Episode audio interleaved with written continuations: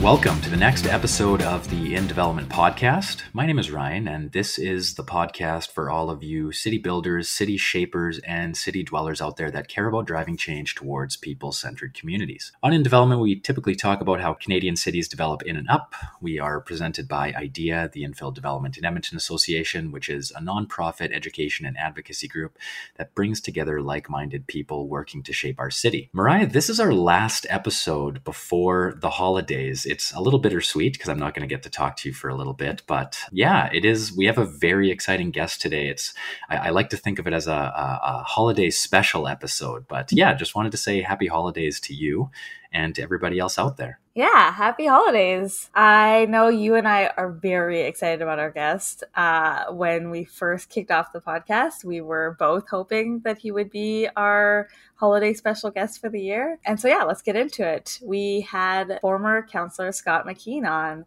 And if you don't know him, he sat on council for eight years for Ward 6 uh, which was centralized around the downtown. He also spent 24 years at the Edmonton Journal, including eight years at his hometown newspaper columnist. And while on council, he advocated for our most vulnerable population with his mental health and urban isolation initiative through affordable housing and harm reduction strategies.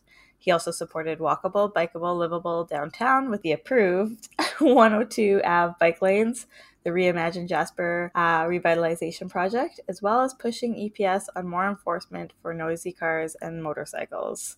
And from my personal viewpoint, and as someone who lives downtown, he really focused on complete communities that work for many people. You'll hear more about that in the episode. Absolutely. The noisy cars and motorcycles is that hits home for me. I used to live downtown as well on 103rd Street and lots of concrete buildings. And that was right next to where the motorcyclists kind of did their or started their loop. So I'm a fairly heavy sleeper. It didn't bother me that much. But my brother lived with me at the time, and he's a very light sleeper, and he struggled at first when we moved in there because of motorcycle loops and how noisy that was. So, uh, you know, reducing those speed limits down and working with EPS on more enforcement, it raised the value of my uh, my condo a little bit. So I, I definitely appreciate all the work he did on that. For everyone's info, this episode is very Edmonton focused, and so we want to talk to you about a couple things before we get into the conversation. First, we reference the Talus Domes. It is a piece of artwork on the Quesnell Bridge uh, by Fox Drive. The artwork uh, reminds people of the landscape that was altered by the bridge and the ridges uh, and the controlled construction that meets the needs of the travelers and the obstacle that the river faced. Um, and so it refers to the coexistence of man made and natural coming together as one. Now, I didn't write that. Uh, I believe the artist wrote it. I think it's very beautiful. But my favorite thing about that project is that it looks super out of place. It's big. It's sparkly. I like sparkly things, and it is my favorite art piece in Edmonton. I just wish it was closer to where I live. favorite art piece in Edmonton. That's a that's a really hot take. It is probably the most controversial art piece in the city. Would you say? It is definitely the most controversial art piece in the city. It uh, so the city of Edmonton has a public art policy uh, so 1% of a project is supposed to go to uh, art, which it never does. It always gets super slashed. And then it also has to be located next to whatever the project was. So that bridge was tied into uh, where the artwork was. And I, in a previous life, I tried to get that to be decoupled. Someone else will take up that charge and we'll get art all around the city. So, yeah, anyways, that's a long random story that doesn't need to go into today. the other uh, couple things that we want to talk about uh, for your info is the we talk in the episode about the Stanley Mil- Milner Makerspace. Now, Stanley Milner is the the library downtown in Edmonton. It's been redesigned and rebuilt over the last couple years, and it looks like people have called it the battle tank. Uh, it's also a controversial piece of art, I would say, um, but the Makerspace is not. The Makerspace is legit. It's a complete kind of space for pretty much anything you would want. They have a like a 3D printing studio, digital conversion. So if you have like old VHS or films or photographs, floppy disks, whatever you got, and you want to convert it into something digital, they have that. They have recording studios, uh, computers for programming. They have stuff for you know jewelry and clothing making. They have tons of stuff in there. It's it's a really cool space. Um, I definitely recommend anybody goes and checks it out if they uh, if they have some time. Absolutely. So yeah, the makerspace in the Stanley Milner Library is uh, is pretty cool. Yeah, so weird and wonderful space. So let's get into today's episode. Well, welcome everyone. Uh, we have an amazing guest with us, which you'll have heard in the intro, Councillor Scott McKeen, who has just stepped back from being active councillor, Uh, probably not the right way to say that, but uh, we are so happy to have him here today. He has helped transform our downtown. He has moved big files uh, like things around houselessness. And I don't know how we got him. I don't know why he took this call, but we are so happy to have him. Welcome so much, Councillor McKeen. Thank you. It's uh, great to be here, Mariah. Well, I wanted to start by talking a little bit about what made you run for council. So I got to tell you, so I, I worked at the Edmonton Journal for 24 years, and I covered everything from crime to environment to oh, million other things when I was a general assignment reporter. So I did a lot of different stuff, but I but about half the time I was at the Journal, either as a reporter or the civic affairs columnist. Uh, I about half the time, so 12 years roughly, I covered City Hall. And when you get a front row seat to it and it's daily, a couple of things happened to me over time was a I realized how critically important civic government was in the lives uh, of Edmontonians. So the federal government, provincial government have real import, obviously, but it's civic government that shapes so much of our, you know, our daily lives and and our opportunities for recreation.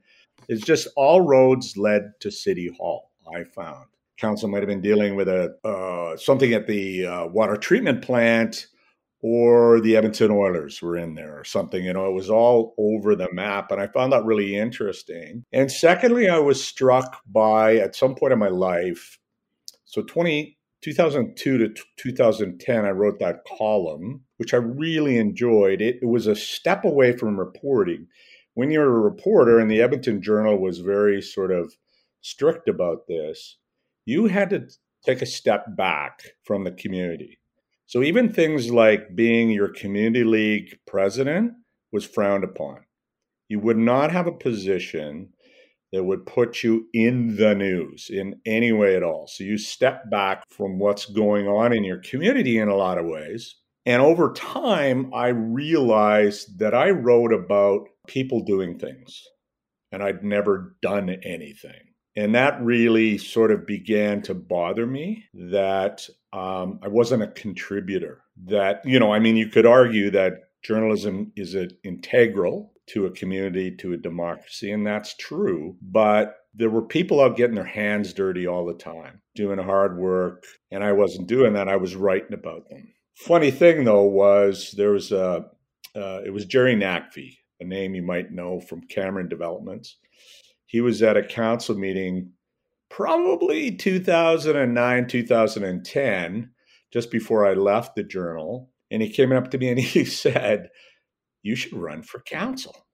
You'd be a great councillor. And, I, and I'll have to dig up the column sometime. Fortunately, no nobody who, ran against me dug up the column because I made mock of what a terrible city councilor I'd be for I don't even remember the number of reasons, but they were probably fairly good and fairly true. But then when I the journal was downsizing, was going through rounds and rounds of buyouts, and I could see the writing on the wall. So I took a buyout. And at about the same time, I was contacted by a group of fairly engaged Edmontonians who wanted me to run for council. So in 2010, I ran for council against uh, Tony Caterina. I was late in the in the in getting going, but we did ran a pretty good campaign, and I lost and uh, was feeling sorry for myself for a little while. It's a crappy job. You got to go out and pick up signs, right? That is not fun. And it was like all my volunteers had disappeared, so I was left sort of picking up these signs. But one day, as I was doing that, this light bulb went off above my head. So we had parked Vespa scooters out in front of the campaign office during the campaign and stuff. And I just realized it was like, I was not their guy. I was not their guy. It doesn't mean, you know, because it can feel a bit like a popularity contest, right? They don't like me, is a reaction you can have to that and can be a little hard on your self esteem. But I, I sort of shrugged that off with that thought. I just wasn't their guy. Wasn't sure I'd ever run again started started my own sort of freelance company and then started to get bugged again about running this time in in uh, ward 6 as it was then called because I'd ran in Ward 7 against Tony. A ward I knew pretty well because I'd written about Alberta Avenue and stuff a lot, but Ward 6 was where I lived, but it contained the downtown. And I was a little intimidated, to be honest. And I had to be talked into it. And I ran in 2013. And lo and behold, I won. That was a long way of saying I decided to finally get involved. And, and by the way, after I lost in 2010, I joined a million boards Downtown Community League, Edmonton Mennonite Center for Newcomers, Lieutenant Governor Circle on Mental Health and Addiction, and a couple of others. And it was just like, that was a bit of a mistake. Going from not engaged at all to super engaged was a bit much. But but I met a lot of people and I really enjoyed it and became, you know, a mental health advocate, which I carried on uh, on my years on council. Awesome. Yeah, I want to talk a little bit about that transition um, from two angles. The first angle would be going from covering City Hall to being covered at City Hall. What was um, what was that like? I have a strong memory of coming out of the bunker, the uh, room behind City Council chambers, into lights and a and a row of cameras, and they wanted to talk to me, and I burst out laughing I just thought it was so ridiculous. Um, but you know, I was really comfortable with it, and I, I I was not intimidated by it. I think you know a new a new councillor or a new politician can be really intimidated by that, and I I knew how it worked. The only thing was, I kind of sucked at it in a way. I used to. I remember telling Councillor Brian Anderson one time, Brian, they just want you to speak passionately and briefly. Because Brian couldn't answer a question in anything but like 20 minutes. I realized after time I was really blah blah blah blah, really verbose in my answers too. So I, I talked to the to the media about it though, and they said, "Ah, that's okay. We just we just cut out what we don't need." So they seemed fine with it.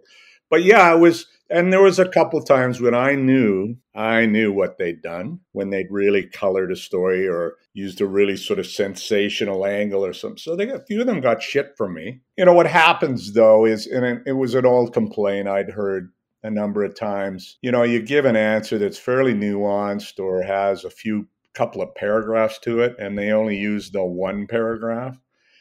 And I remember uh, Elise Stolte and I would have numerous conversations. And um, she made me sound like I didn't give a shit about homeless people one time in my answer, and I was really mad at her. That one really struck a chord with me. But she was good. Like she's very bright and good at it. But you know, it's a daily newspaper, and sometimes those folks are doing two or three stories a day. It's not perfect. It's a bit of sausage making, and I understand all that too. So and then and then a, a, a TV reporter they tend to be all over the place. They might be covering anything from from arts to then you know go over to City Hall and interview this guy on that.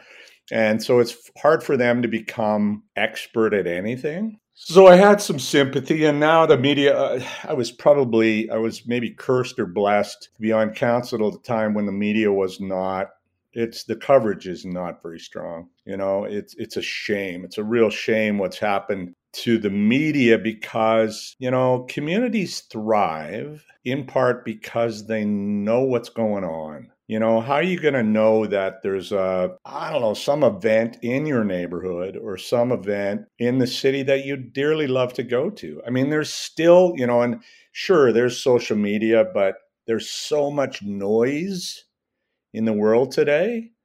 I don't know how people pick out exactly what they need to hear, but maybe that's maybe that's just me being old school. I think newspapers and mainstream media had a real important function of reflecting the community back at itself. And, and I think that's missing somewhat now, especially doing that with somewhat of some objectivity. Uh, that was important.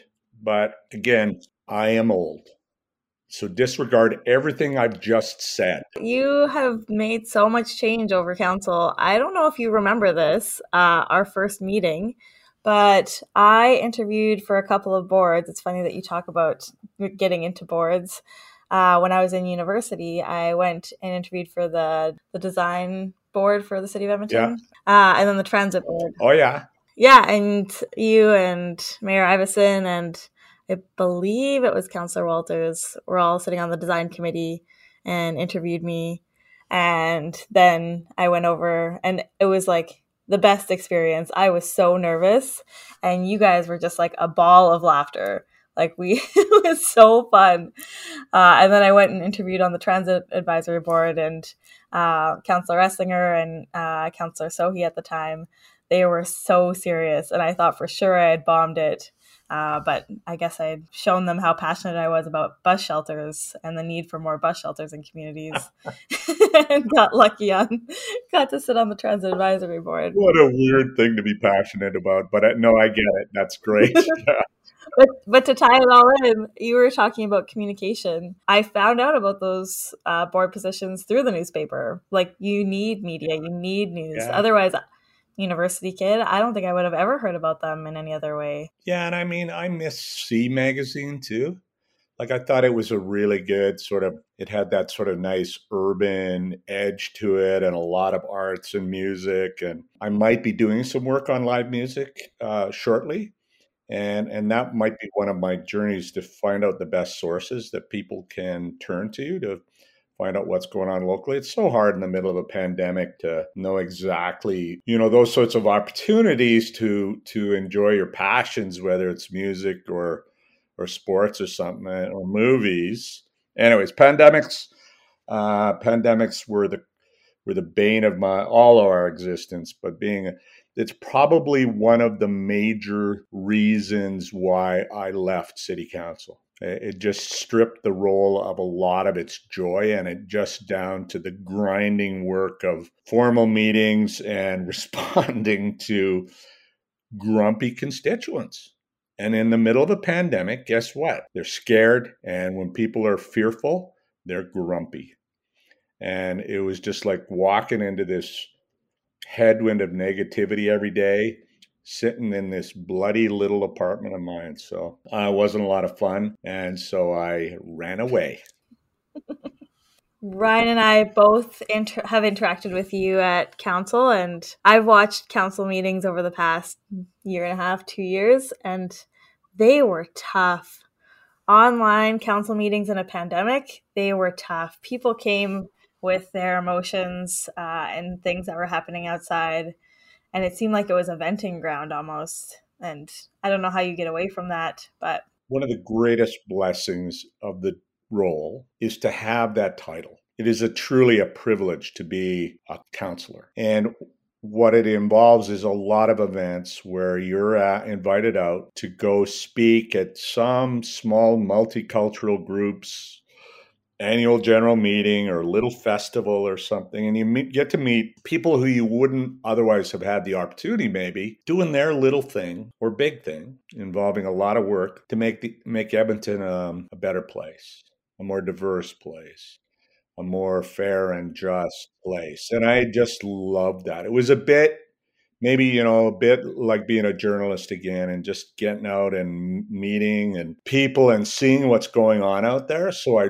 just loved that. But then again once the pandemic struck that was all gone. So the the harder parts of the job were left and very little of that sort of real joyful thing. And i think it was mutually beneficial. I think you know, I would go into some of those events and it would feel a bit odd because it'd be like, oh my God, the councillor's here. And, you know, you get, uh, you get treated. Well, there's this notion, I think it's absolutely true.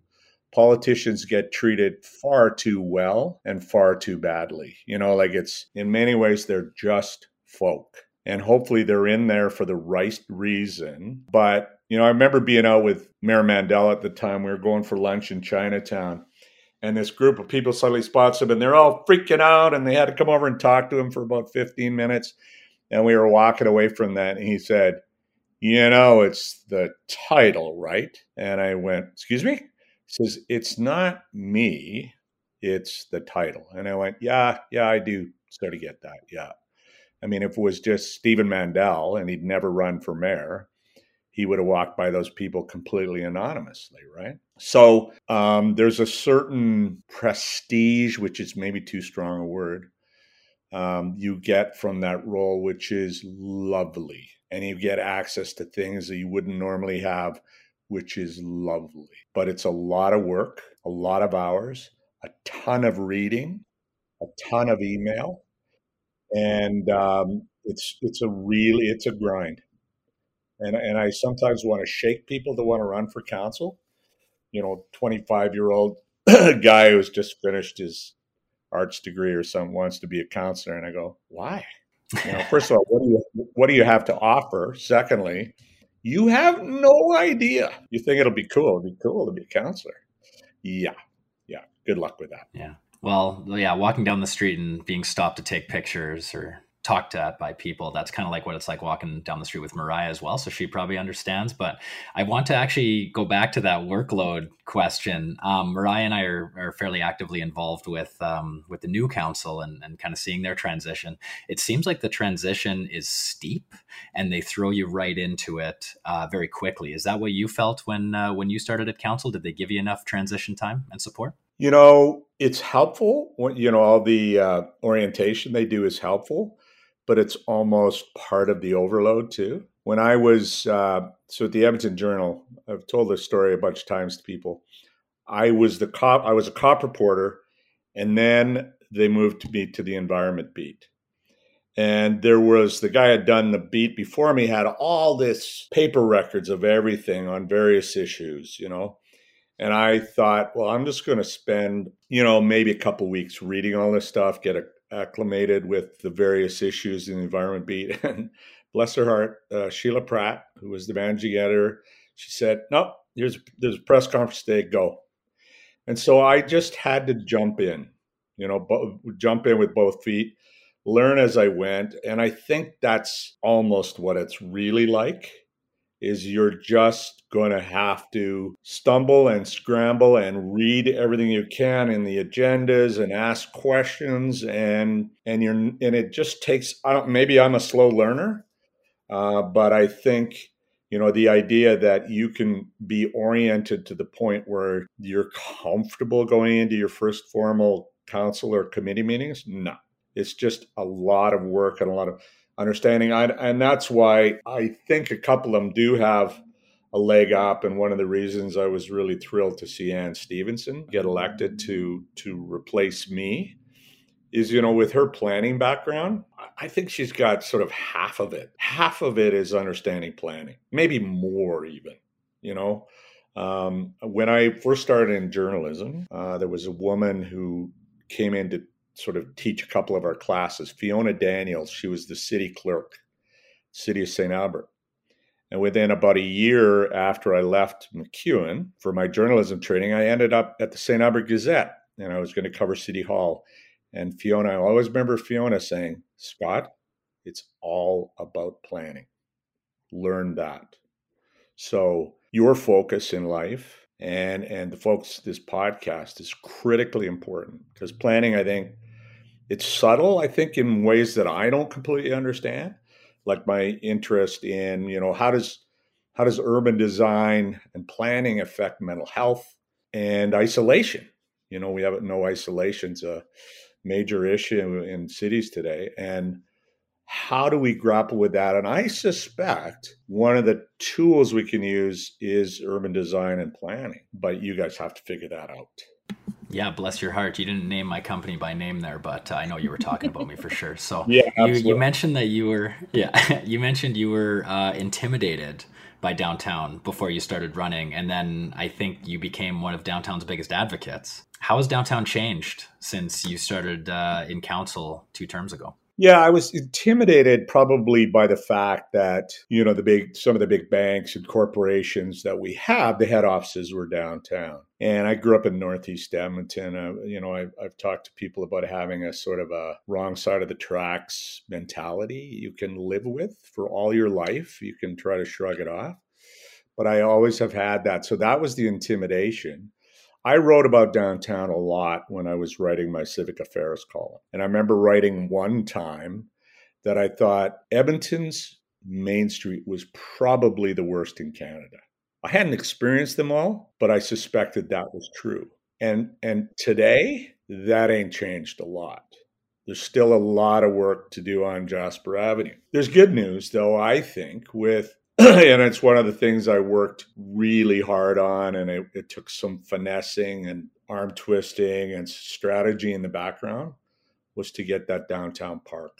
Uh, I mean, I, I, remember being early, early in my career on council, being in a meeting, got the mayor involved and the and the downtown planners, and to want to talk about this park, which I thought was critical. And Duncan Fraser and a couple others, I think, from planning were in there. I don't know if you know the name. Duncan's fabulous guy, really strong advocate for the downtown. And I, we were, they were talking about. I think they'd hired a company to try to start buying up land. And I just I remember saying, well, why why don't we expropriate? It's a it's a legitimate public need and use. And they kind of looked at each other, and the mayor mayor went, uh huh.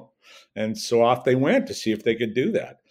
And so that took a long time the land assembly for it. But I will be the day that thing opens, I'll be really I'll have a sense of personal pride about that. And I think it could have as big an impact on the downtown, a different impact, but as big an impact as as Rogers Place. You know, as soon as that was, as soon as word got out that the city was assembling land for a park there, boom, boom, boom, the developers were buying up land for towers, right? That's the kind of momentum, along with LRT and our bike grid downtown, that we were seeing pre pandemic. And I must admit, I was a little pissed off at some of the comments from some of the mayoral candidates during the election about A, downtown being in crisis, or B, that there was way too much construction going on. I wanted to shake that was Michael Oshry. And I said, Michael, construction is investment, you know. Anyways, um, but they were all trying to get a leg up on who had the best ideas for downtown. I think we were making some real headway. And then on the homeless front, which really reared its head during the pandemic because of the, the major shelter in the Shaw Convention Center, that council, Iveson's councils, we worked damn hard and invested a lot of money. Uh, and I'm not going to take credit for that. I think uh, the mayor and Michael Walters deserve a lot of credit. But, anyways, we have five supportive housing facilities underway, and they'll open they're supposed to be early 2022, hopefully the spring of 2022. And that'll be somewhere around 200, 250, 300 homeless people will now have a place to live and hopefully and be supported you know, a supportive program. So that will be significant for the downtown as well. You know, that'll be addition by subtraction of the side effects of this city's, I think, most troubling issue, and that's homelessness. So I think we made a lot of headway. I think the, the new owners of City Center Mall, their design and renovation will be critical because unfortunately, you know, in the 80s and 90s with the development of malls downtown, we screwed up the urban experience you seek when you go downtown. The urban experiences that you have wandering along Whyte Avenue. That disappeared from our downtown, and we hid our vibrancy, not just our retail and, and hospitality, we hid most of our people inside. And and and I was struck. It was the year 2000. I went to New York, uh, had won a really nice journalism award, and I got a week staying at the Plaza in New York. But anyways, it was those sidewalks in New York. I just loved those sidewalks, right? Uh, I'm not sure I'd love that all the time if I lived there, but busy, busy, busy sidewalks. And then coming back to Edmonton, remember I was working out in a place that was around 103rd, 104th Street in Jasper. And I stepped out onto the sidewalk. It was probably 1.30, 2 o'clock in the afternoon, and it was tumbleweed. There was nobody on Jasper Avenue. And it's better now with the residential towers that have come in, but it's not where it needs to be yet. We got a lot of work ahead of us, but again, I think we were really heading in the right direction pre pandemic. Fingers crossed, this will be temporary. And coming out of this, it'll be interesting to see how many people actually want to return to to a workplace and how many companies accommodate that. Otherwise, we're going to have vacancy in our in our office buildings downtown and that, we'll have to deal with that. But we're going to have a really residential downtown compared to a lot of downtowns. I think that'll be fantastic because it means sidewalks won't roll up at five o'clock like they do in some cities. I was on Wall Street on a Sunday and it was this, you know, my, my description of Jasper Avenue earlier was the same thing. I was felt like I was the only person standing on Wall Street. Because it you know there was no reason to be there. But in a in a city like ours with the residential towers we've already approved if they all get built and that park's there i think the next thing we need is probably at least a k to 6 school in the downtown. Create a really interesting neighborhood of urban experiences opportunities for recreation opportunities to meet other people and not be isolated in your apartment anyways, I have real high hopes for the downtown, and the, and the LRT is going to bring in everybody from from the far west and the far southeast. So it'll be fantastic. Yeah. Well, as you know, I uh, I'm a resident of downtown and a big believer in downtown too. I've told Ryan this story before, but it was about 12 years ago. Uh, my partner and I went to dinner downtown. And we were able to park right in front of the restaurant. There was not a lot of people around. Uh, we were able to get reservations like day of. Then, about four or five years ago, I had some friends. They were complaining about not being able to park right out front, outside of where they were meeting me. They had to walk a block or two. Oh uh, there was lots of people around, and I was like, "It's working. That's what we. that's what we want. We want more people." And even in uh, in these hard times, I feel like running into friends and uh, people I work with downtown. You know, people go out for walks in the day, or they have beautiful little puppies or or kids and get to meet them. That's where the magic happens downtown. And yeah hopefully it's temporary. We talked a little bit before uh, we started the recording about the importance of language.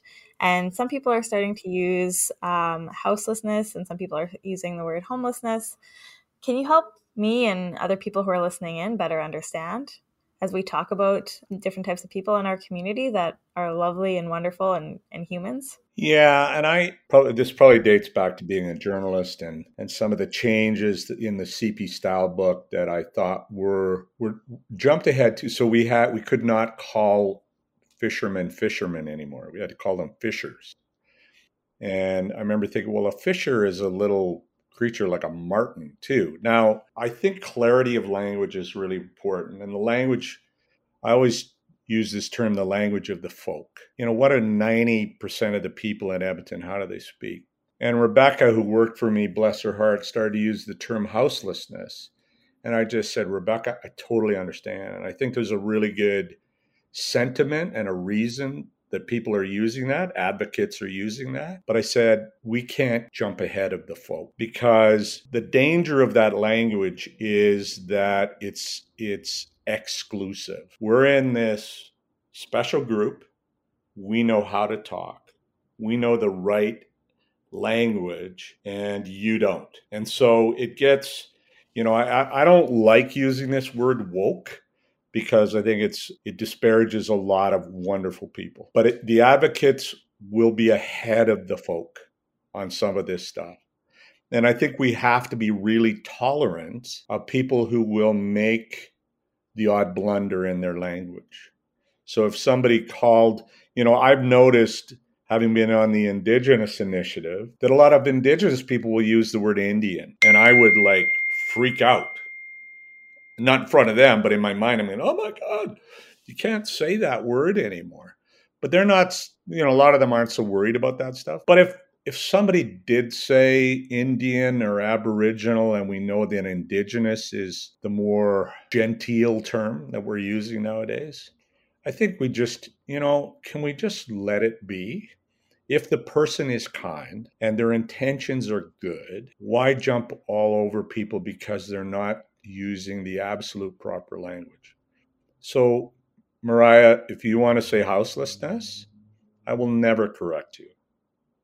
And I would hope that if I say homeless, you would never correct me. We're probably talking about the same pop. As I understand the term, houselessness refers to the fact they're not in a, a building. They don't have a, an address in a building, but that something like Camp Pekiwewin from a couple of years ago down in Rossdale, that that could be a home. So if they're living in that area, they're not homeless, they're houseless.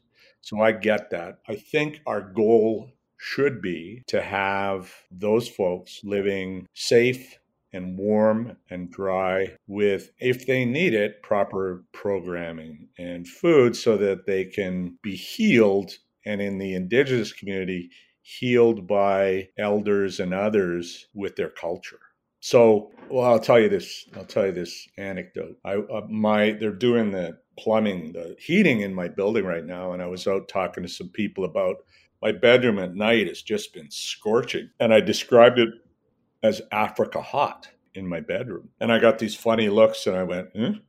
and anyway, so apparently that was really incorrect somehow in in the language of today to call something Africa hot. And as it was explained to me, the, the woman said, Well, it sounds really ignorant, and you're not ignorant, so you shouldn't say that. But I've, you know, I've been running that through my head a lot, you know, like you can get so tetchy about these supposed slights of language that we're going to silence people. The other danger is, and I think this is more danger, is that people on the center left and left will drive a lot of good people to the other side by being too demanding, too, I hate to use the word arrogant, but there is a certain amount of arrogance to if you don't speak the way we want you to speak, then you're not part of the club. That that is my concern is that there there's this, I don't know, high-mindedness around language right now. There CBC had a story recently about, you know, so we can't say blind spot. Like you'll have to cut that out of your podcast. Me saying the word blind spot and I'm I, I really have to think a long time about that. But we're going to drive a lot of people away from advocacy for vulnerable people, vulnerable communities, because we happen to use a term that was pretty broadly accepted by the folk. Yeah, I really appreciate you talking about the need for inclusivity over being right. I grew up with a mom that said it's it's better to be kind than to be right and it's something that I try and live by because who who wins when you're right? No, nobody does. They're upset. You're upset. Nothing moves forward. Like language is important, but also I love that song. You say tomato, I say tomato. Let's call the whole thing off. But if we called it off, it would break my heart. I think if we live by those kind of rules in life, being kind first and moving towards common goals, we're way better off. Well, you you've brought up a few times, well, quite a few times, your passion for homelessness and moving that file forward, uh, both before you're on council and while you're on council, and I'm sure now uh, in your next stages. Can you tell me a little bit about why you got so passionate about it and how it first hit your radar? Well, I've had, um, and I've talked about this. I wanted to talk about it. One of my goals for running for council was to try to humanize politicians and I don't I, don't know if I had any luck really, but I watched city councilors over the years and I got to know some of them pretty well. And I could see how they agonized over decisions. And some of them, I saw them in tears and yet we know that the public's pretty cynical about politicians right? So so i went into this with this lofty goal of trying to humanize politicians. In the first term i talked about my own history with an anxiety disorder which led to depression. So i had mental health issues. And then in the second term because i was a little nervous about this second term i talked about how i'd been uh, 15 years sober. And you know my story in a nutshell and it's true of a lot of people they use substances to self-medicate. And i was i was never really i was never really bad with it but bad enough that i knew i had to quit. My dad was an alcoholic. So so i came by my passion for it from my own lived experience. And so i started talking about that publicly and with just the idea too that you know maybe somebody out there would go holy smokes he made it all the way to city council and he had those issues and it might give some hope out there. That was my only my only goal with that. So I've had a passion about that, and I think the mental health and addictions issues are all over the homelessness issues, right? It's people who, in a lot of cases, grew up in homes so dysfunctional that they were left with deep and scarring trauma that they then self medicated. And that can be the, the primary reason to get up every day is to use drugs or alcohol to, to obliterate the pain you get, which is really a hard thing to describe how it feels to have constant sort of shrieking anxiety or or this sort of um, depression that leaves you feeling dead. So you self-medicate that. And, and we know that addiction's rampant. We know we have this opioid overdose crisis. Now new terminology, drug poisoning. And I just think this is a healthcare issue and it's a mental health crisis. The healthcare is being offered intermittently, periodically, or not at all on the streets with outreach and drop in and some things. But it, were this anything else, we would not force them out onto the street. We would be bringing them into healthcare to look after them. You know, it, if I was the king of the world, we would have really good supportive housing facilities where people were brought in and at least for the first six months or year if they were dependent on opioids they would be getting pharmaceutical replacements that would work for them. So they didn't have to be out on the street because most of our crime is related to the drug industry if you will and i mean the illicit drug industry.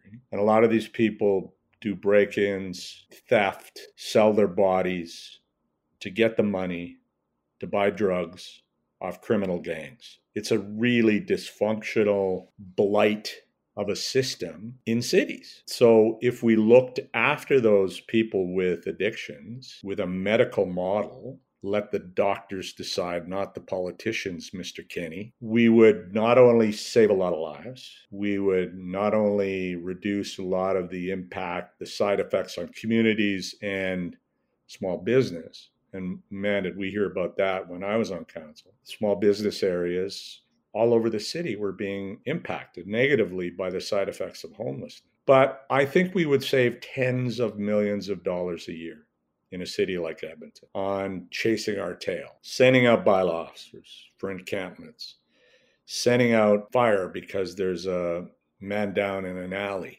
who's having an opioid, there's a drug poisoning or overdose. Police chasing everybody on this. You know, it's just it just sort of goes on and on and on. And emergency rooms, the courts filled up with folks.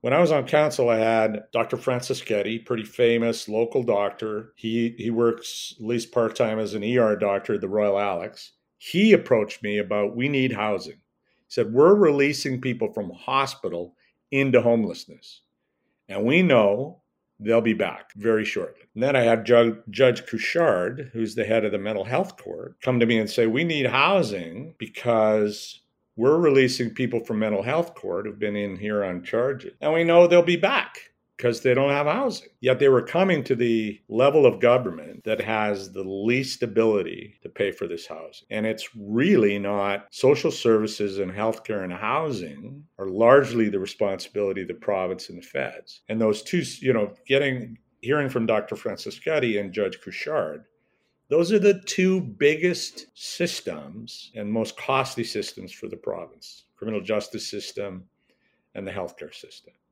and they were coming to us for help. And it was just like there was something wrong with that picture but i you know and i we did some outreach to the kenney government. The federal government was actually pretty good and that's how we're getting those five supportive housing facilities up and running pretty quick. But as far as i know i don't know if the kenney government has ever agreed to provide health care in those five supportive housing units there's a philosophical problem here or an ideological problem that you either see these people as ill and wounded, which I do, they're ill and wounded, they need help, or you see them as immoral and sinners, which some people do. I think that's a pretty not only negative way of looking at things, but a self defeating way of looking at things. But I'm afraid that's what our provincial government sees. They sees they see people who are obviously criminal or immoral or something doing drugs. Man, it ain't that simple.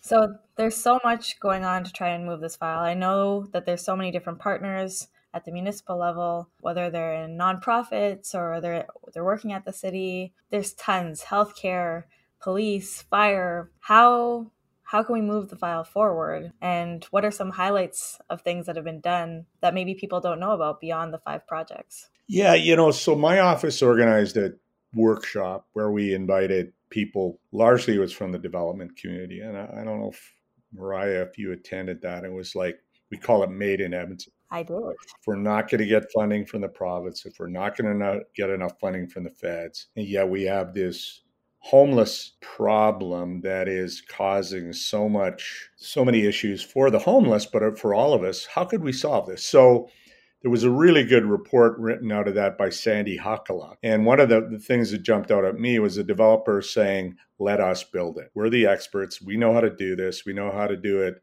cheaper, faster, better. And I'm not sure. Uh, it'll be interesting to see whether government will ever take that up. I was frustrated that the provincial government's now doing it sounds like a similar thing. And I think they need our report. Like, I don't know if it would be a P3 or if we would just maybe you could select certain developers who are willing to do it. And uh, the indication, I think, at the time was there are a lot of developers and business people in Edmonton who understand the gravity of the problem and want to be part of the solution. So if they did it at lower margins or almost no margin, which I think was the offer, well, then let's find a way to do that, get out of their way, and at the end, the city purchases or leases or the provincial government purchases or leases a building that was done to spec of some spec. Like I took John Day through Ambrose Place to let him have a look at that. Ambrose Place is a very successful supportive housing facility in McCauley. It's one of my favorite places in all of Edmonton. So that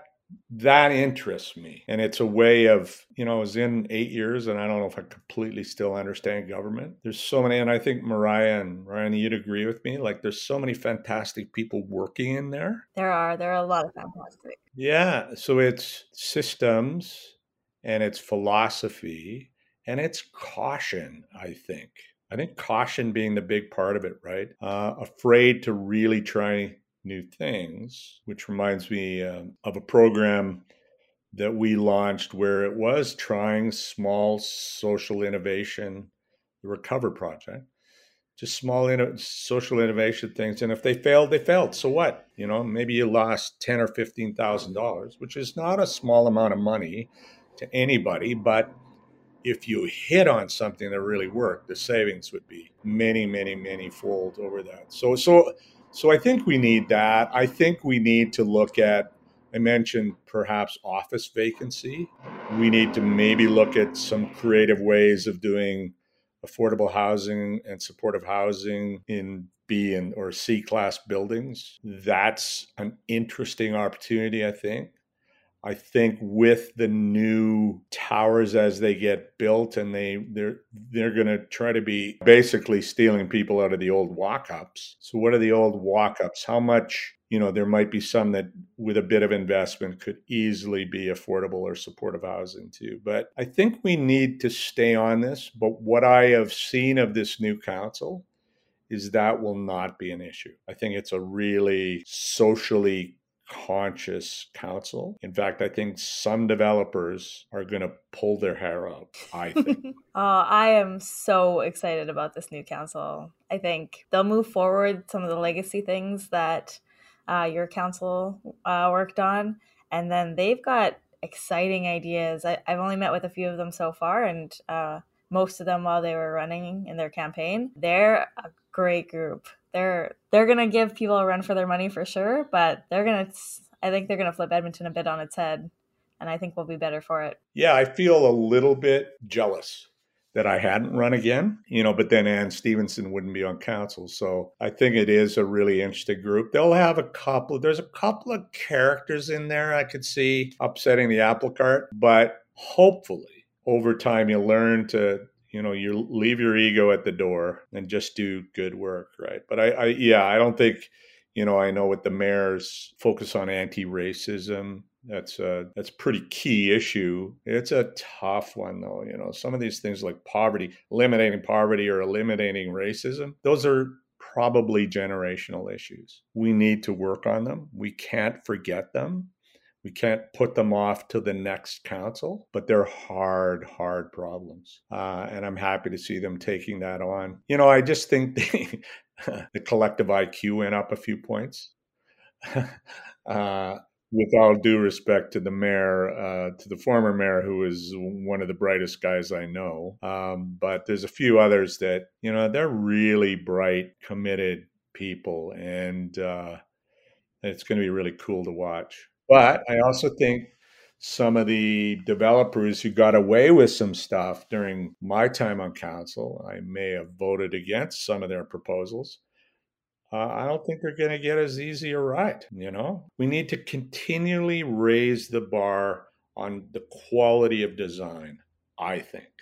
Now, if the if the pushback is that will make it unaffordable, and let us show you why, that's okay. But I think there's been a lot of BS peddled over the years about I think good design does not have to cost way more. And I think Edmonton you know, I think this has part of been part of the problem. Having been, you know, in this city for 55 years of my 62 or something. Good was good enough for too long. Putting up structures that were not designed to last for very long, that does not interest me. I think we need to build our, our, our design and our buildings and our communities, our parks, or recreation facilities need to meet the quality and caliber of this city, which I think is amazing.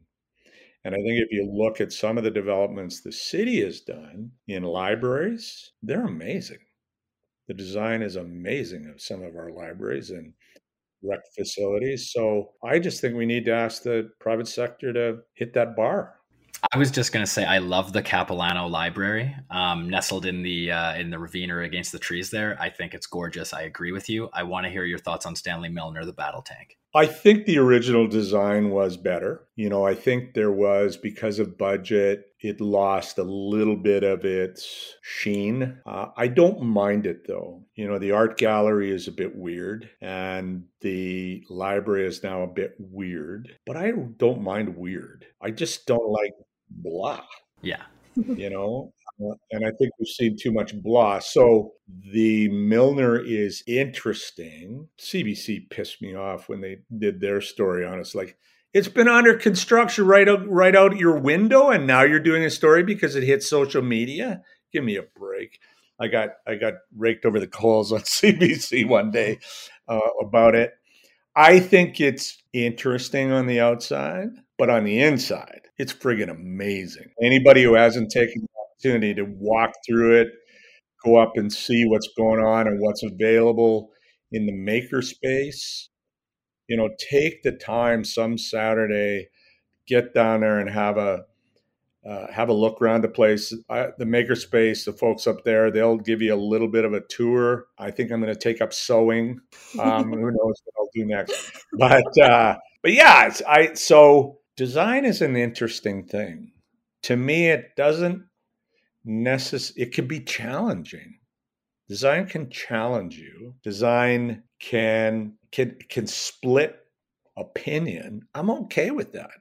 Like I love the Talus Dome. I love it because in part because it really upsets some people. But the Talus Dome, I always imagine some Americans, they've gone to Calgary, they're driving up here, they're going to go through Edmonton, they're going to go to Jasper.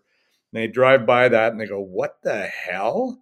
They've got public art near a bridge in the river valley. How weird is that? Weird is good. So I think, let me even go further and say the Stanley Milner is a bit weird looking. And I love that. Awesome. Awesome answer. And I couldn't agree with you more. The I, I think what's on the inside of the Stanley Milner, like what you said, definitely makes the space and it could not be in a better spot amongst all those other weird shaped and looking buildings in my opinion so i agree with you 100% um, i want to transition into talk about something that mariah and i are huge proponents of i think you're a huge proponent of it as well the city plan and it talks a little bit about design i want to um, focus on um, back to the houselessness homelessness discussion does the city plan address that issue um, in your opinion? And then what are some of the keys to implement from the city plan to further address the issue? this is where it gets perhaps a bit technical for me, but what I certainly pushed on, and I don't know if we're there yet, is when we're looking at area structure plans and neighborhood structure plans, space needed to be allotted for supportive housing, I think, because our goal is to have supportive housing spread throughout the city. So I'm not sure we have that writ. I'm trying to remember if I brought that up. I think that's a really important thing that we plan it like we plan fire halls and schools. Because I think sometimes it's easier that it's at least planned there and, and not a surprise for people. And I mean, I think what was it, Terwillegar Towne, that one from a few years back where there was a huge flap about it. It was, as far as I remember, sort of inside the community, fairly near a school.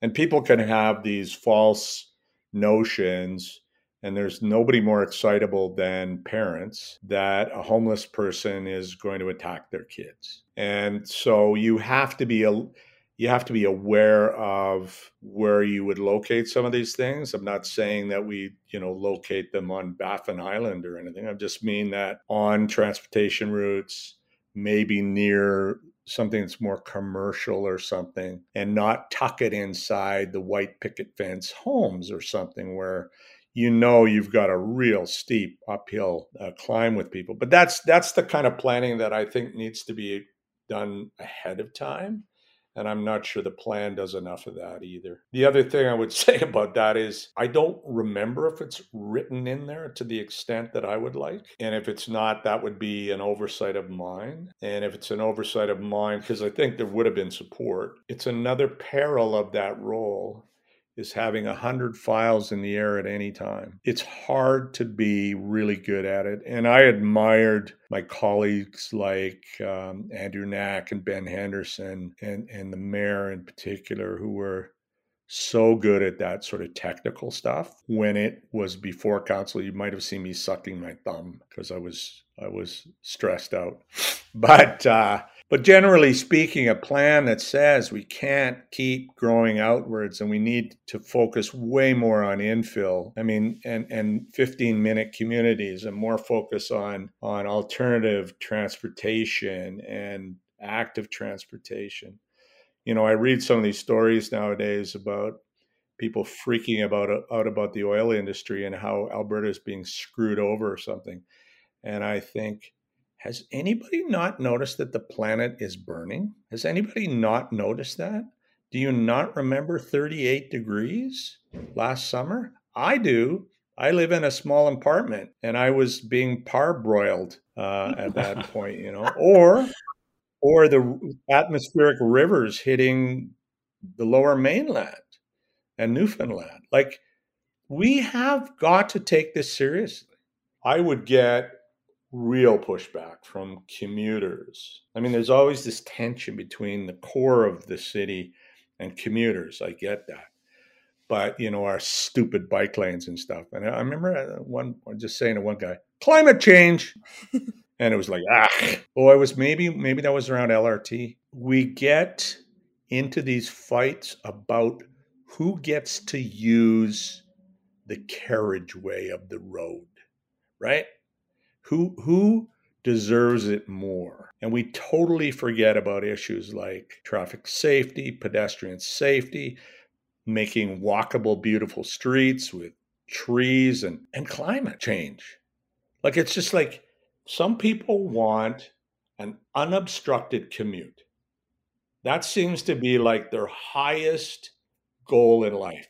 If I live in a city where I can have a quick, easy commute, I'm happy. Well, that to me is number 10 on my or 15 or 20 on my list of important things.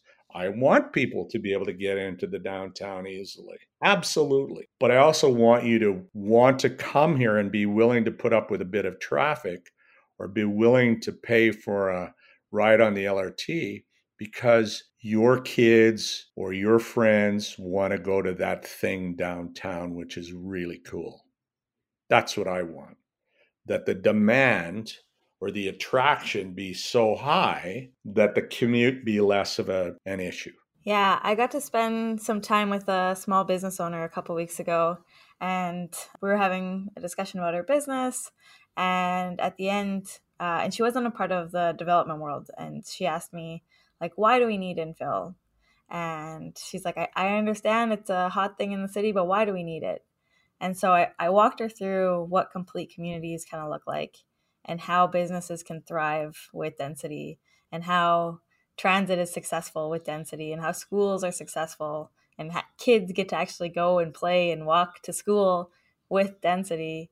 Uh, and it creates some traffic and it creates some bike commuters and some pedestrians and people rolling on skateboards and uh, whatever other kind of fun things that I am not coordinated enough to do. And at the end of it, she was like, wow, how do I get more people to know this? How do I get people to understand that we're all part of an ecosystem? And I'm like, well, it's my job. I'm not doing it that well, clearly. Well, maybe we'll talk about that another time. Maybe I'll have some ideas for you. Please, I would love that. I think it's such an important part of uh, us growing up as a city and as neighborhoods change for them to help understand why it's happening helps to like open up the dialogue around construction and how it's messy and the benefits and the you know the Ritchie markets that will pop up around communities. The school around Ritchie is getting kids and other mature neighborhoods aren't getting kids in the same way because they want to live around that market. Those those people want to live there. And so we need to be able to demonstrate that to people.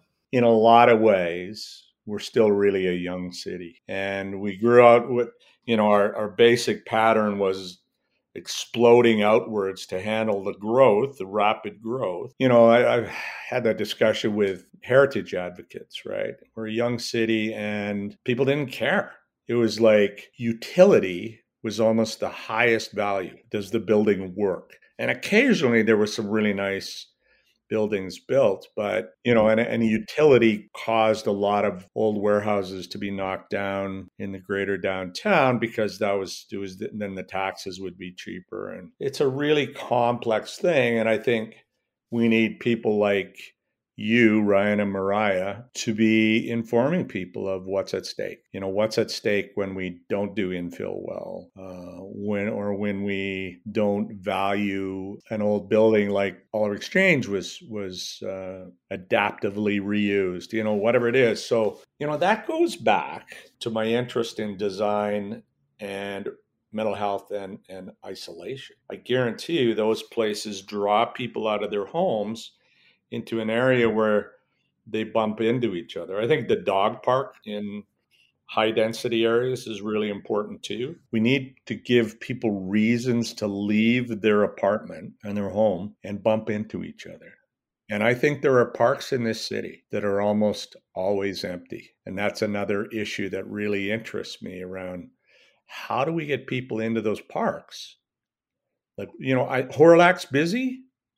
I think it's a busy park, but I've seen a bunch of other ones. Just now, you know, I haven't done a study on this, but it's my assumption they're pretty empty a lot of the time. Yeah, I've spent quite a bit of time thinking about this too because I grew up around some neighborhoods where the parks were busy and some that weren't. And then I've been lucky enough to travel around the world and where I've seen really successful parks at all times of the year and all times of the day is when the air the uses around it are creative. So it's not just low density single family homes that flag the perimeter of the park. There may be a little commercial spot or some pharmacy or a doctor's office, a little restaurant that uh, has a patio on the park even and some cool playground stuff for different ages and uh, and different types of people. But it goes back to the we grew, we developed in one style for a hundred years. It was a very like this is how we do it. We we segregate uses, we segregate the types of things that we do, we segregate the types of people based on age, demographic, race. We created these really problematic spaces, uh, and now to go back and and say let's get creative, let's get messy, let's bring lots of different people in here. Let's bring the Oliver Exchange back to life uh, and take it from this beautiful heritage building into something new it, it takes creativity, it takes risk, it takes takes great communities and great builders working together. But sorry, that's my side rant of the day. I think you made some really good points there. And it's like Paul Kane Park on 121st Street in Oliver is prob- was probably way busier the last couple seasons because of Oliver Exchange. You could go in there, you could get a coffee, you could get something to eat, you could get an ice cream take it over to the park and sit. Or if you went to the park, you could walk over to Oliver Exchange, get something to drink or eat to enhance that experience, right? And I think it, I hate to pick on Borden Park. You know, Borden Park probably needs an ice cream place and a coffee shop towards its its west end there, which I think is really quite quiet. And uh, and maybe that's just something the city has to look at is, and maybe they could be sort of maybe you wouldn't have to build, but you could have um, shipping containers drop to do that or something, and then just lease them and really inexpensively. Do it as a pilot you know see if people would because i think there's quite a bit of parking there actually too so you park you take your kids get a, an ice cream or a coffee or whatever and then go enjoy the park um, because i think it's pretty empty a lot now there's a pool, and I think the pool's busy, but it's the rest of the park that I mean, it's just like, holy smokes. Every time I go to Borden Park, I think I see more coyotes than I do people, and that's kind of unfortunate. Um, it's a beautiful park, though. I, I do really like it. I think it could serve a really interesting function when Northlands uh, redevelops and changes a little bit. But um, I just wanted to chime in and talk about uh, programming programming of parks i think is super interesting. So we tend to put soccer fields and playgrounds on every single park that we build and develop. That's not really the needs of that individual neighborhood. I, would love to see community leagues get a little bit more involved in the planning of their park spaces. I I live in McKernan. I'm within walking distance of probably 10 soccer fields. But there's also the, the most used park in McKernan is, is McKernan Park and it's got a skate park and splash pad and playground and it's just this tiny little sliver off a back alley but that is the most popular park and it's it's still like there's there's kids out there building snowboard ramps to use it in the winter on the uh, on the skate park so i'm a big fan of um, seems a little bit on brand for the planner to talk about planning but uh, yeah parks planning and uh, and programming spaces more so than we have been in the past so there's that term. Like, do you ever that park you just described with the skate park and that? Do you ever just go down and sit and watch people? All the time. I have a dog that uh, that loves chasing a ball in that field and uh, loves watching the skateboarders for sure. So there was at one point in Paul Kane no water in it, and the skateboard guys were using using the, the bowl there. It was interesting to watch. I think we're drawn to people, and so somehow you got to get people in there and that'll attract more people. And I think there's nothing worse than an empty park. It just looks, I don't know if it's perilous or just lonely, right? And so I think, yeah, I think piloting some things, but I think, you know, I think there should be some commercial there a little bit so that people, and again, you might have to pilot, you might have to subsidize it as a city. Drop a shipping container in there to have a coffee and ice cream and a hot dog or something. Or, you know, God forbid it's they're selling wine and beer. They seem to allow that now. So or cannabis right on the park. Oh God! Thank God I'm not on council. Uh, that would have generated a few email. Um, but yeah, because you know I always thought things like the chess board tables, and maybe even a, a sand volleyball pitch on the uh, on the park might help too. But I do think urban experience meets park experience. That is probably part of it. Hawrelak, they take their own stuff down, although uh, Kulina is down in Hawrelak Park now too, so that probably helps. But anyways, I want you to, to you two to solve that invest all your own money in it and then I'll come wherever it is. Perfect. well, I, yeah, I think if we can convince uh, council, Ryan and I will take up the charge that public-private partnerships work. Show them just we'll just walk them down to Paul Kane. We'll we'll buy them one of the chicken sandwiches. They can go to the washroom that's available to the public, and there's lovely twinkle lights, and hopefully we'll sell them on it. when do we when do we bring up the fact that I'm a founding member of IDEA? I would love to talk about the fact that you're a founding member of IDEA because you've talked about in this episode quite a few times you being pushing things forward. And 10 years ago, you were like, I think there's something here. Why don't you? Why don't you tell me about it? I don't remember much. I don't have much of a story to tell, Mariah. but uh, there was some events.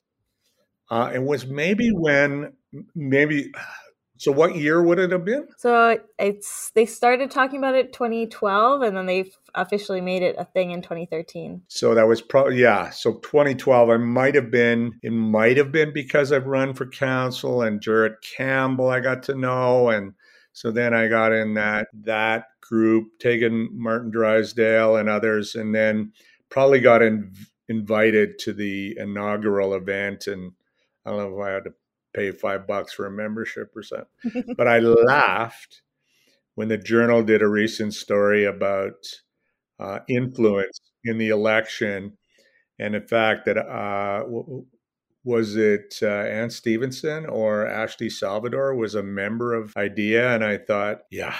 Anyways, that was a little blown out of proportion. That whole story in the Journal about influence. Um, I I will try to do this quickly, but I, you know, the first year, 2013, I think we raised over a hundred thousand dollars. A lot of money. And a lot of that would have come from the development community. One of the very first decisions we made as a council was around the Edmonton Tower. And there were a number of towers that were, and developers that were vying for all those city employees, right? And that big lease.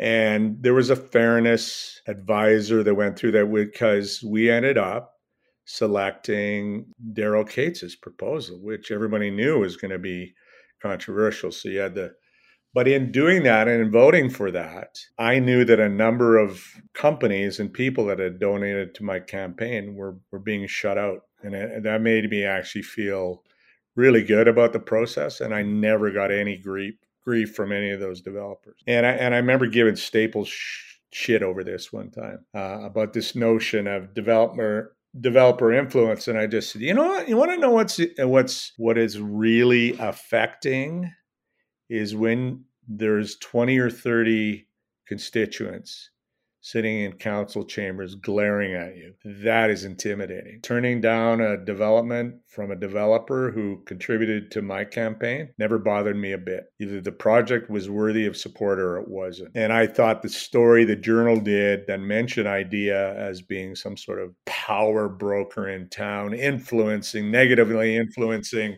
city councilors was it was you know knowing what I knew I, I, it did not reflect well on the story that was written. It did not did not look good so. It did rattle my feathers Ryan can attest to that. He had talked he had talked to me that day but uh, at the end I decided if they think that we're passionate enough about the city to help to help people get elected to help passionate people who want to sit on council and take up that hard job that's great. That's all it is. I get to work for a group of people who are passionate like so passionate about edmonton. Yeah they're going to contribute.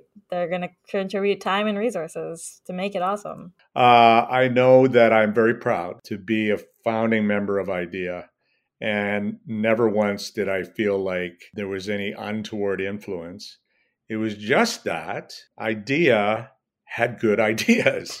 uh, and the one that I particularly liked was when you were digging more and more into training builders. Yeah, our education program. Yeah, yeah. Like that made sense to me and I thought the city needed to really help and be on board with that. So, so yeah, you guys do you do good shit. Yeah, you didn't know, but uh, Ryan actually is our lead teacher for the program. So we do five days: design, uh, development permit, building permit, permit, construction, and then community relationships and communications.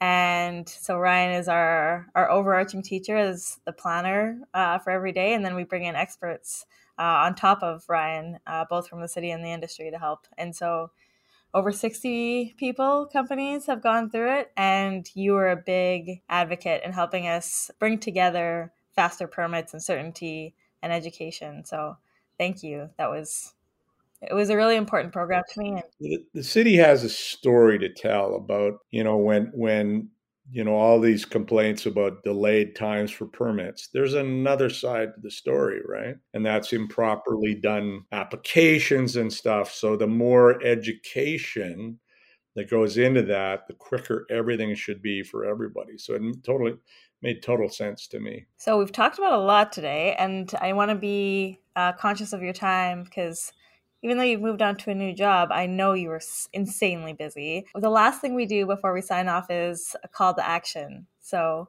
what would you like to say to the community that listens in? Yeah, and this isn't, you know, maybe tangentially related to what I was saying earlier about language and true inclusiveness. So this is uh, something that I picked up years ago, and I didn't learn it. I think a lot of people just learn it naturally. And Mariah, I think you said something earlier about what your mom told you. So what I've learned is if I am in service and kind to other people, I have a better day. And there's ways to practice that all the time in traffic, letting somebody in, or if you get caught off thinking, well, maybe that person has an emergency, or if you're going to a convenience store to buy a chocolate bar, you can practice being kind to the person behind the counter. You can practice being kind all day long. And it was a, a psychologist said this to me years ago. It was like, well, you know, Scott, life was done with mirrors. And I didn't get it for a little while, but the point is what we put out is tends to be reflected back at us. So if we're kind and in service to other people, two things happen, I think. One, tends to be reflected back at, back at us. But I also think there's a bit of self-pride that goes with that. A little bit of sense of fulfillment of being a good person. You know, money will not make you happy. A lot of things that shiny baubles get advertised to us, and we think they're going to make make us happy. It's just we need meaning in our life, and we need loving relationships. And I, since I've been not on council, it's been one of my goals to be reaching out to old friends regularly and having coffee dates with them because I missed them because I was obsessed about being a city councilor and trying to do it at a high level, which was my own craziness. But yeah, and and I hope that anybody who has issues right now in a pandemic about extreme sense of loneliness or mental health issues, anxiety, depression, that they seek help or they meet me at the library because I'm hanging around the Milner quite a bit because it's a weird and wonderful building and I love it.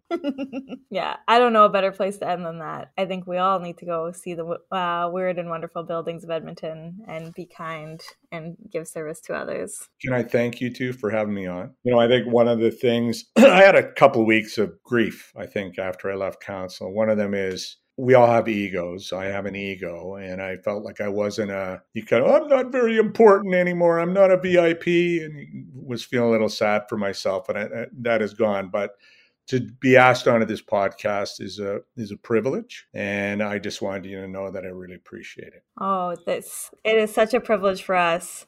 We were nervous that you would say no, um, and we were so grateful when you said yes. Your your experience, your time, you are an amazing person, and, and we're lucky to have you. That was very kind of you to say that. I'll just accept that. Thank you. You too, both of you. Thank you. Thanks a lot, Scott. Well, I know I say this every episode, but that was amazing. This was an episode that I listened to much more in the cuts uh, than I usually do with our episodes because I just really like the conversation. It was really great to hear from a councillor who has seen it all from multiple different perspectives uh, and to come out and talk about how important urban design is and mental health and isolation and how it's all about planning. Our city is all about planning and I grew up not realizing that cities were planned. I don't know what I thought happened with cities, but it was just it was really beautiful to hear him talk about how important urban design mental health is and isol- and reducing isolation is in cities because uh, often we talk about privacy and the need for privacy above all else and I don't think that builds great cities. I think that builds very isolating and lonely cities where you don't get to meet your neighbors. Yeah, I could go into a very deep dive of planning history and tell you just how long we've been planning cities it's longer than you think. But yeah, I was a I was a little bit starstruck when uh, when we first got him on the episode. I don't think I spoke for the first you know five or ten minutes. I just kind of like watched him and yeah, but I loved the conversation and uh, I kind of joked about it afterwards with him offline. But uh, he puts his pants on one leg at a time, just like the rest of us, and he's a very very very intelligent and very real guy. So it was a it was an awesome conversation. I also agree with you. I love that uh, he, he talked that it's all about planning. Is that something um, directly from the idea playbook or? yeah. Yeah. I couldn't agree more. I could not agree more that it's all about planning. I think that's a little bit of a biased take, but yeah. Well, and I really liked that uh, when he started talking about downtown and the revitalization of downtown. I know I went into that story about uh, my downtown experience 12 years ago and how it wasn't the same as now living downtown uh, and like the strides Edmonton's taken. But I I also think that the park downtown is going to be a huge catalyst project. Even last week at council, there was a new project going for uh, rezoning for an application literally right across the street from the park. Like it'll be such a really like such a great project, and people want to build around it. People want to live around this like beautiful new park. I know. I spent tons of time at Paul Kane over the pandemic, uh, which is a park in uh, Edmonton Central neighborhood. I think you spent a lot of time at parks. It's I think it'll be just as great as Rogers. I I agree, and I a couple years ago there was a um, the city put on a downtown parks walking tour or whatever. So when I was still living downtown, I did the tour, and there's way more planned park spaces than I thought there was downtown. I thought we were going to go to yeah, like Paul Kane, Alex Decoteau Park, and then I would like have a hot dog and go home. But there's a ton of parks. They have a master plan for downtown. Their problem is funding, and you know, I think Scott was talking about in the episode here, like we got to get some of these parks off the ground and get the public spaces going, and the rest will kind of follow. My big thing has always been that people need to live downtown. It's key to downtown revitalization. We can't just have, you know, the people come from nine to five, Monday to Friday, and then they're gone. We need people actually living downtown. People like you, Mariah. So what what are you seeing? You you made mention of it during the episode, but what are you seeing downtown over the last couple years? I know we talked about the library. I think that brings people downtown. Uh, the ledge grounds uh, brings people downtown. The festivals that we uh, have outside of a pandemic brings people downtown, which is really exciting. I think more and more people that I know are getting pregnant, uh, aside from yourself, and, and staying downtown for a bit, which is great because I also I love dogs and kids, and I saw someone with a cat on a leash downtown. Amazing. yeah.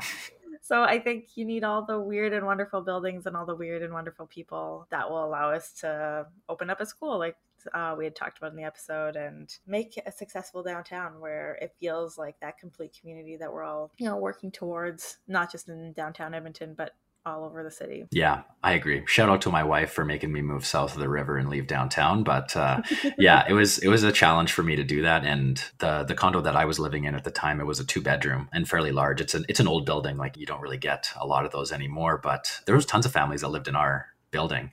And we were close enough to the river valley that uh, the kids went and played in the river valley not by themselves or whatever but creating spaces for families was was really important. I uh, i know on the episode with chelsea we talked about the school of daycare kids or whatever that uh, parades through downtown which i always loved watching like these little kids in like this really urban setting walking to walking to a small playground or a park. We need more of those more of the kids more of the parks more of everything. I know scott talked about you know parks and bike lanes and lrt and schools and experiences and just reasons to leave your home, which I think is really crucial. Like our urban spaces are are just as crucial as people living downtown. But yeah, when are you leaving downtown? Ah, uh, I'm here for a while. I feel like nice. the the downtown that uh, he and so many other people envision that we're working towards, creating that small town feel that feels warm and humane. I think we're getting there, and that's really exciting. So no, downtown will have to deal with me for a while. Uh, I'm here for a while. but let's also talk about Edmonton's housing issue. So, nearly 50,000 Edmonton households spend more than what they can afford on rent, which is a huge problem. I know usually we talk about affordability of home ownership, but rent is a huge part of uh, being able to live in different spaces. Also, 2,600 Edmontonians are experiencing homelessness or houselessness, including 200 kids, which is devastating and something that like Edmontonians need to shine a light on and focus on. And any given night, about 653 people sleep outside. That's why you and I wanted to have Councillor McKeen on because he's able to highlight the need for that change. I know him, former Mayor Don Iveson, and former Councillor Walters really made that a focus over the past eight years. Uh, and I am looking forward to what this new council does to push that file continuously forward. We also talked about five supportive housing units that are coming in Edmonton. Uh, I did a fact check on it. We're going to have 210 units coming online, which is fantastic. That's just such a small dent for what we need. So put it on your wish list this year. Have Santa bring it down the chimney. yeah, I hope he has enough room in his sleigh for that for sure. So um, we talked about, uh, I think, I can't remember who asked the question, but if homelessness was written into the city plan directly, uh, it is. It's one of the main targets, actually, that at a city of 2 million people, there is no chronic homelessness anymore. So um, they have direct policy in there there as well, some of which um, I think are very good. So, one is to put amenities throughout the city for people experiencing homelessness. This is anything from public washrooms, um, services that are kind of necessary for that, as well as the housing ish, the housing component. Partnering with organizations and private sector on ending it, and then the, the biggest one here is functional zero end to homelessness. So this is not saying that you know homelessness is just going to be uh, completely eliminated. I think uh, the city plan does a good job of identifying that that's probably an impossible dream, but what they want is to have a system in place where if someone experiences homelessness for even a night or a couple nights or something, we have systems and responses in play that can deal with it so that it doesn't become a chronic or recurring uh, issue. So I know that's some very high level policy, but that's exactly what the city plan's all about. So um, it definitely, I am, I was happy to uh, to look into that and uh, find that it's actually written directly into there as a main target. You said something in the episode that I really needed to fact check. You talked about Ritchie School and how enrollment is increasing. Now I used to live in Ritchie as well, and uh, I know that that school actually, the the beautiful old one that uh, couldn't be saved, was transformed into a beautiful new one that's now actually a francophone school school. Um, it's the first francophone junior high school in Western Canada, so only junior high students. And I looked into it because I wanted to prove you wrong, but you were right the last three years enrollment has been going up in that school. It's kind of incredible. The best part about it though students if you look if you look up uh, the uh, joseph moreau i think and it's uh, if you look up google reviews of it students are leaving just horrific google reviews of their teachers which i find hilarious. Um, but yes you are right. Enrollment is definitely going up. That is amazing. I i don't know if you had Rate My Prof when you were going to school but it seems like they've taken that format and moved it to Google, which way more of a public uh, public forum now. Yeah, lots of one star reviews on the school just because of some teacher that had a hard assignment. It's it was amazing to research. Um, we we asked about where supportive housing should go. This is um, we see this all the time in council. You know, supportive housing gets proposed in a neighborhood. Residents of that neighborhood come out and say, We are completely in support of supportive housing, but not in our neighborhood. So, where should supportive housing go? In your opinion, Mariah? I think it needs to go everywhere. I think it needs to be around places where people can move around. So I wouldn't want to see it where there was like very limited access to transit or different uh, services that they might need. I am a part of a system that can help that, but there are smarter people than me. So I would lean on them to make those decisions like you. what do you think? well, bless your heart. I agree with you that it, it needs to go everywhere. Um, I actually live near one right now. On uh, it's on the same block, and it's kind of a scary looking building. They have like shutters on the windows, and uh, it looks very kind of enclosed. It's a it's a supportive house right on our street. I don't like we never really have any interactions with them, positive or negative at all, but they've completely integrated right onto our block. I didn't even know that there was one until I was uh, walking through the neighborhood and knocking on doors for for some other stuff. But anyways, and then I used to live when I was in Ritchie. I used to live near the transitional house that they uh, put into one of the ware, oh, old abandoned warehouses on I think it was 75th Avenue and 100th Street. When the city approached the Ritchie Community League, we went to that meeting to talk about it the majority of residents in Ritchie were very pleasant about it. So it was, you know, it was we had a lot of support for it from from a neighborhood perspective. And when they integrated, we didn't notice anything. Crime didn't go up. The usual things that you associate with these types of things did not go up. We barely noticed that it was there, and we were like three blocks away. So where should it go? Everywhere, and close to those services that the city plan is going to put in place. Hundred percent. Yeah, because that's just awesome. That's awesome that the community was welcoming. Uh, it seems like they have taken Scott's advice of being in service and being kind, and we could all do that, especially this holiday season. Yeah, it's it's time to wrap up for the year, which is so sad. But we, you and I, I think we both have big plans. Somebody has bigger plans than me over the holidays. Uh, but uh, yeah, I'm I'm excited to have a few weeks with just family and lots of food. Yeah, Mariah is referring to me. The next time you hear my voice, I will sound a million times more tired because I will have a newborn.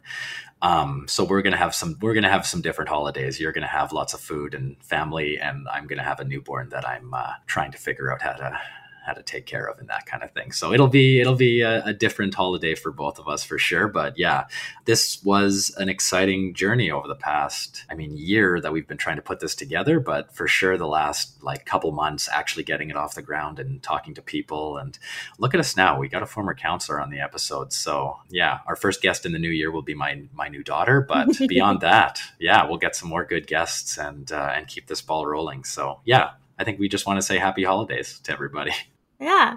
Uh, your new daughter can give us the scoop on what it's like to be in the uh, Ryan household over the holidays. Yes. What's your What's your bad eating habits? oh. what kind of holiday movies you like? I don't think that's what the listeners want to hear. They want to hear her perspective on, you know, the LRT and how she feels about bike lanes and urban issues, you know, urban issues. Oh, well, thanks so much, Ryan, and happy holidays. You too.